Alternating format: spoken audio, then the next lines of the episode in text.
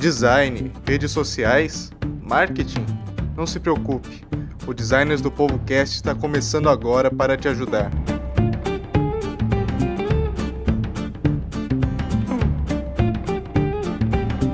Bem-vindos ao Designers do Povo Cast. Eu sou Pedro Fonseca e ao meu lado está a Esperança. Tudo bem, Esperança? Tudo bem, Pedro, e com você? Ótimo. Bom, chegamos ao último dia da nossa jornada de marketing. Nas últimas duas semanas, abordamos temas e conceitos fundamentais para o marketing de qualquer negócio do mundo moderno. Entre eles, o Golden Circle e a escrita de textos para a web. Já no episódio de hoje, iremos encerrar nossa jornada com outros dois tópicos muito relevantes para o marketing.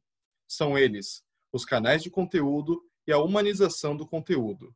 Ao longo dessa conversa, você vai rever alguns dos tópicos já discutidos nas semanas passadas. Porém, se você não assistiu os episódios das semanas anteriores, vale a pena conferir. Todos eles estão disponíveis no Spotify e no Google Podcasts. Bom, Fran, eu queria começar essa conversa perguntando para você o que são e quais são os canais de conteúdo. Ai, se eu pudesse, eu ficava já numa ladainha, só para falar sobre esse assunto. Mas, ó, é, quando a gente para para pensar canais de conteúdo, que é, acho que a gente vai amarrar toda essa conversa de hoje com algumas das falas que a gente teve nos programas anteriores. Então, que é, realmente é muito bom que as pessoas escutem os outros programas, mas acho que cada um também, isoladamente, tem, tem o seu papel fundamental para entender como estar e ocupar a, a internet né, de alguma forma.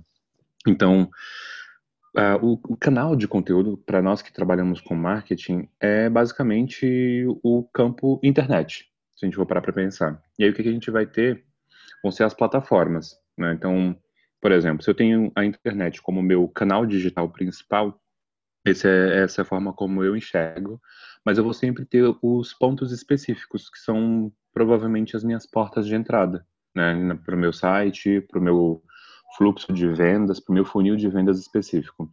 Então vamos pensar assim: o Facebook é um canal, uh, o Instagram também, Twitter e assim por diante. Várias redes sociais, principalmente site, é, o próprio podcast aqui é um canal também de conteúdo, porque a gente poderia eventualmente, se o programa fosse patrocinado por alguma empresa, entrar algum comercial falando sobre um produto ou serviço, né? Então, os canais, eles são esses espaços, a gente pode pensar eles dessa forma, que nós podemos ocupar produzindo o conteúdo. Então, ele passa a ser um canal de conteúdo quando ele tem essa somatória desses dois fatores aí, basicamente. E cada um desses canais possui sua linguagem específica, né? Exato, exato. Teve acho que algum dos programas que a gente conversou acho, a respeito sobre a escrita para web ou até a produção de conteúdo, que a gente falou sobre a diferença, né, de um vídeo para o TikTok, como também um vídeo para o, o Insta, ou para o Face, ou então para o YouTube. Cada uma dessas plataformas vai ter uma demanda específica, seja pela, pelo tempo de duração, ou até mesmo pela, enfim, pela, pelo formato, né? Porque se na, no, no, no Insta, por exemplo, a gente vê muito mais fotos quando a gente passa a consumir um conteúdo. No Twitter, a gente está consumindo muito mais texto tudo isso assim vai se adaptar de acordo com o público, de acordo com o, o que a própria plataforma em si pode oferecer e fornecer para a gente também, basicamente. Falou do público, e como é que eu faço para definir qual é o melhor canal para o meu negócio? Eu uso como base a persona? Sim, esse é o nosso ponto de partida, né? Acho que não só a persona, mas também qual é a sua afinidade enquanto pessoa que vai produzir conteúdo. Porque se a gente pensa, é, vamos supor, ah, eu não gosto de aparecer na frente de uma câmera. Então, ok, se você não gosta de aparecer na frente de uma câmera, mas o seu público ele gosta de consumir vídeo, como que você pode produzir um vídeo? Talvez com sua voz apenas, e aí texto, que seja, né? É um dos formatos possíveis. Como você pode, talvez, sei lá, utilizar algum meme engraçado, algum vídeo engraçado, que também é um vídeo, ainda assim, mas que você, sei lá, ou coloque uma, uma trilha sonora e aí adicione outros elementos visuais para aquilo. Então você vai partir também, principalmente, do, do lugar onde você tem afinidade. para produzir o conteúdo, porque não adianta só você pensar às vezes na persona, né, que é a pessoa com quem você vai se relacionar, se você às vezes vai vai vai ser vai ser vai demandar muito esforço, né, de ti a produção daquele conteúdo, porque senão não vai ser natural. E quando, quando algo não é natural, as pessoas elas percebem, consequentemente elas deixam de acompanhar aquele tipo de conteúdo. Então pensa assim, se eu já tenho definido mais ou menos quem é o meu público, com quem eu quero falar, não importa qual vai ser a rede social que eu vá ocupar. De certa forma, óbvio que vai facilitar se eu procurar uma que tenha maior afinidade com o meu público. Mas se eu, sei lá, vou começar a utilizar o TikTok. E aí meu público-alvo são pessoas dos 45 anos para mais, talvez esse público ele não esteja ainda ali. Porém, a partir do meu conteúdo, que pode também ser muito bem replicado para outras redes sociais, eu vou ter como trazer essas pessoas para criar essa comunidade, porque a gente precisa pensar no canal de conteúdo como um, catalisador, na verdade, um, um canalizador, né, de literalmente de, de pessoas, de, de, de tráfego para o meu objetivo final, que normalmente vai sempre ser ter uma venda, gerar algum tipo de negócio, é, criar uma conversa, enfim, qualquer que seja o meu objetivo. Então, a mensagem precisa ser clara, eu preciso ter noção de qual é o motivo pelo qual eu estou ocupando aquele lugar.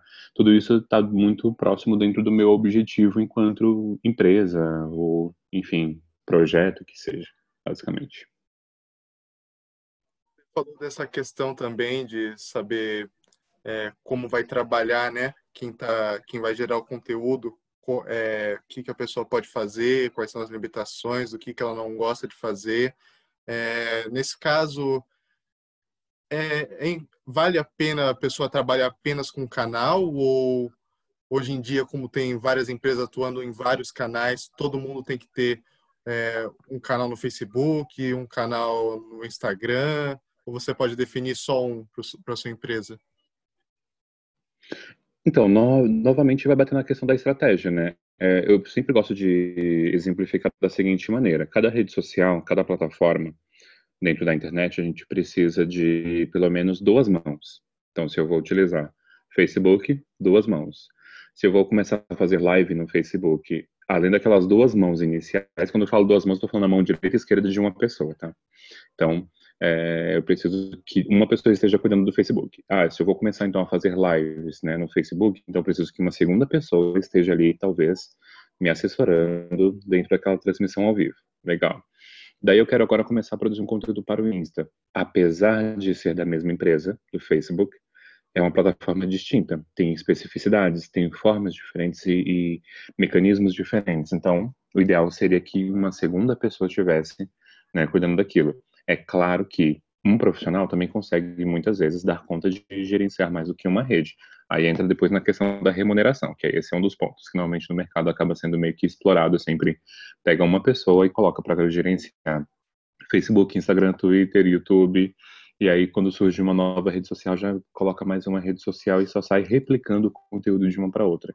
Isso não é o ideal, né? O ideal realmente é estudar qual é o, o, que eu falei já agora há pouco, né? Tipo, qual é o propósito, qual é o motivo, né? O, o objetivo de você ocupar aquele espaço específico dentro daquela plataforma. Então, se você vai para o TikTok, ok, você vai sabendo que você, o que você vai encontrar, que tipo de conteúdo você vai gerar, quais são os seus resultados potenciais, né? Qual, o que você espera ter de retorno. Sendo que muitas vezes, né, quando a gente fala de rede social, a gente não está falando sobre ter um, um, retorno financeiro imediato. A gente está falando sobre gerar reconhecimento de marca. É uma etapa bem introdutória, bem no topo do funil, bem inicial mesmo. A gente está falando sobre atração, é atrair pessoas.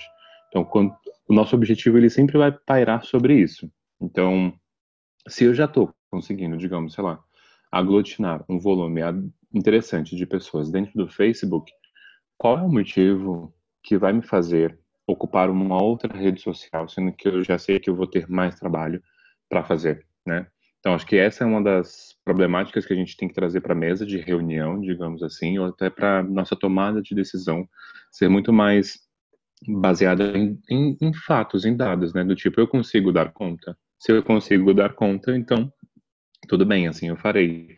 Se eu não consigo dar conta, o que, que eu posso fazer? Então, eu tenho que contratar uma outra pessoa ou não, vou me manter aqui nesse meu, nessa minha rede social é, e eventualmente fazer uma ação no Instagram de outra pessoa, mas sei lá, direcionando tráfego para o meu Facebook ou para o meu site. Acho que é sempre pensar qual é o meu ponto de entrada e meu ponto de chegada, né? Sempre, como eu falei lá no início, os canais eles são portas de entrada. Mas assim, as portas de entrada para o que e para onde, né? Normalmente se eu tenho um, um site, então vai ser do, das redes sociais que eu vou direcionar o tráfego para o meu site. E se é do meu site, do meu site a pessoa lá vai sair de lá para o meu WhatsApp ou para o e-mail, que seja.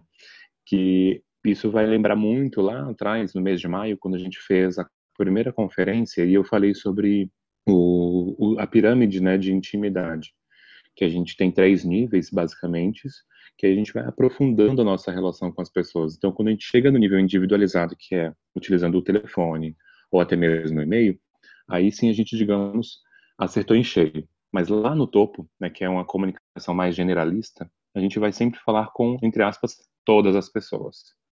E aí, esse falar com todas as pessoas é onde a gente tem as redes sociais, onde nós temos esses canais diversos para produzir um conteúdo e que uma vez que as pessoas elas se sintam interessadas, né, de, de, tipo querer seguir, querer comentar, interagir com o conteúdo, elas chegam no nível intermediário, né, de aprofundamento, onde ela vai provavelmente conhecer nosso site, conhecer, enfim, uma, assinar uma newsletter, alguma coisa do tipo, para ter mais informações, até chegar nesse nível que, é que eu falei, o um nível mais individualizado. Acho que tendo isso em mente, é o que vai fazer com que a gente entenda. Porque às vezes as pessoas elas criam né, um perfil numa rede social, no Facebook, no Insta, que seja, e falam, ah, vou vender agora. Mas não tem noção do como, né? Não tem noção de como que isso vai se dar, como isso vai acontecer. E é extremamente importante ter essa noção de se eu vou criar um perfil no Facebook, a pessoa tem que chegar onde? No meu inbox, tem que mandar mensagem. Como que eu vou produzir um conteúdo para que isso aconteça, né? Então acho que esse é um dos pontos de partida aí, digamos, para se ter em mente. Legal. E quando a gente trabalha com os canais, a gente também trabalha com as pessoas, né? Com o conteúdo que a gente vai gerar para elas. Eu queria te perguntar o que, que é o o que, que é a humanização do conteúdo? Ó, tem um o, o, pensamento né, sobre a humanização do conteúdo não é algo tão recente assim, é algo que já vem sendo falado há muito tempo. E claro que acaba ganhando mais notoriedade com o passar do tempo, porque as mais pessoas vão conversando sobre o assunto e assim por diante. Mas assim, a primeira vez que eu comecei a, a consumir esse tipo de conteúdo logo bem no início que eu trabalhei com redes sociais, meados de 2014 mais ou menos, que era quando eu 2014 não, vai 2012, né? Foi quando eu comecei a fazer trabalhos voluntários nas redes sociais, mas 2014 foi quando eu já comecei a participar de mais discussões a respeito disso. Aí eu descobri recentemente que no ano de 2000 teve um livro, né, chamado O Manifesto da Economia Digital, de Rick Levine, que nesse livro eles escreveram a seguinte frase: O mercado ele é composto por seres humanos e não por setores demográficos. Que para quem trabalha no marketing, né, é falar sobre demografia, etnografia, essas coisas, são pontos do tipo, ah, meu público é masculino, feminino, tem de X anos de idade até Y anos de idade, mora na capital paulista e assim por diante. Então a gente nunca fala né, com uma pessoa específica. Daí depois de um tempo, né, onde vem surgindo a questão das personas, porque quando a gente olha a, a questão de falar com uma persona, que acho que até também pode ser uma maneira de deixar mais acessível esse conhecimento, é quando a gente para para pensar que quando a gente produz um conteúdo, a gente produz ele literalmente para uma pessoa. Por mais que a gente esteja, né? Há, há, poucos minutos atrás eu falei sobre falar com todo mundo no, no nível generalista, né? Então vamos pensar aí o Facebook como uma plataforma que é talvez não uma das mais antigas, mas uma das que é mais conhecida, amplamente difundida.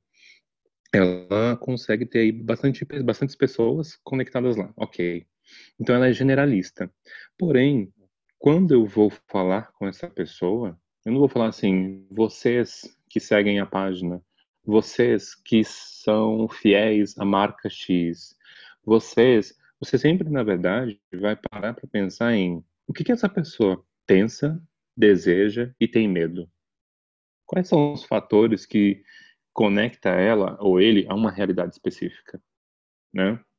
E isso, isso quando a gente tem bem, bem definido de que a gente está falando sobre seres humanos, sobre relações humanas, é o que vai fazer com que uma empresa tenha, de certa forma, um sucesso. Então, eu estou produzindo um conteúdo que é para falar com uma pessoa, por mais que ele atenda 50, 100, 300 ou milhares de pessoas. Então, esse pensamento sobre algo que, que é mais centrado né, no ser humano, isso também vem, vem dentro do marketing centrado no, no, no ser humano, é, é, quando a gente consegue realmente fazer essa conexão de um propósito, digamos assim, da empresa, como a gente falou lá no Golden Circle. É, a empresa tem o seu propósito, tem o seu o que faz, como faz e por que faz, junto ao, à mesma, ao mesmo nível de critérios, digamos assim, das pessoas. As pessoas também têm, por si só, essa mesma estrutura, por mais que não ofereçam muitas vezes um produto ou um serviço, entende? Então, é, de mim para você, de você para mim, é, é, realmente sempre sobre essa troca, o mais particular, o mais intimista possível, quando a gente pensa nessa questão de humanização do conteúdo, que é o que vai fazer a pessoa falar, poxa, eu lembrei de tal marca, ou a marca lembrou de mim. Por mais que seja, sei lá, uma comunicação numa mala direta, né, aquela carta que chega em casa, a pessoa ela se sente especial. Apesar de, às vezes, também ter uma noção de que, nossa, existem 50 mil clientes nessa empresa. E os 50 mil clientes receberam a mesma carta. Mas a maneira como foi produzido o conteúdo, e escrito, assinado, que seja, torna aquele momento, aquela troca, aquela conexão muito mais relevante. Então, pensar essa humanização né, na comunicação, no conteúdo em si, é sobre isso. O que é importante do seu ponto de vista que é essa conexão? Primeiro, porque muitas pessoas elas sempre partem do pressuposto de que não sabem escrever para a internet. E isso é fato. Porque eu não escrevo para a internet. Provavelmente você também não escreve para a internet. Primeiro que eu nem sei quem é a internet. Eu sei o que é uma coisa chamada internet, que é tecnologia. Agora eu sei quem é o Pedro. Eu sei quem é Paula. Eu sei quem é Rui. Então eu sei quem são essas pessoas. E se o meu produto que seja um chocolate é algo que Pedro gosta, Paula gosta, Rui também gosta, então eu vou pensar quais são as características que essas pessoas têm em comum que vão fazer com que elas curtam ou comentem, compartilhem e mais importante, comprem o meu produto. Então isso faz com que o texto, a produção de texto, ela seja muito mais fluida, digamos assim. Então pensa, se você vai ter cinco pessoas concorrendo com você para poder conseguir vender, sei lá, chocolate para ti. No caso, eu tentando vender um chocolate para ti. E tem outras cinco pessoas também que estão oferecendo chocolate para você, mas a mensagem das outras pessoas é apenas chocolate 70% cacau.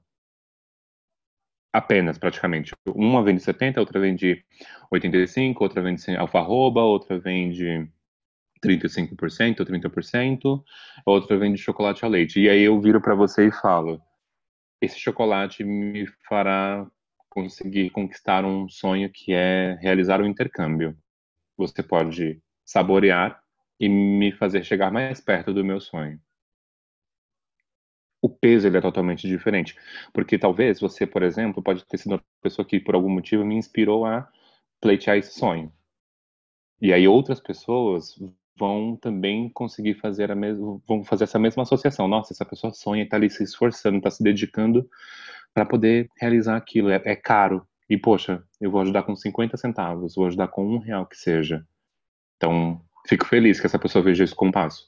Entende? E isso é uma coisa que eu falo ah, até interessante, porque como eu, quem, quem conhece sabe, eu, eu fiz um mochilão pelo Brasil antes da pandemia, viajei por alguns estados do Brasil, na região norte e nordeste. E eu lembro de um dos estados pelos quais eu passei, em que eu teve um, um, um menino que ele me parou, tava, acho que foi, foi, foi em Pernambuco. Ele me parou na rua e ele falou que ele estava justamente com essa mesma meta, né, de fazer o intercâmbio e por isso que ele estava vendendo brigadeiro na rua.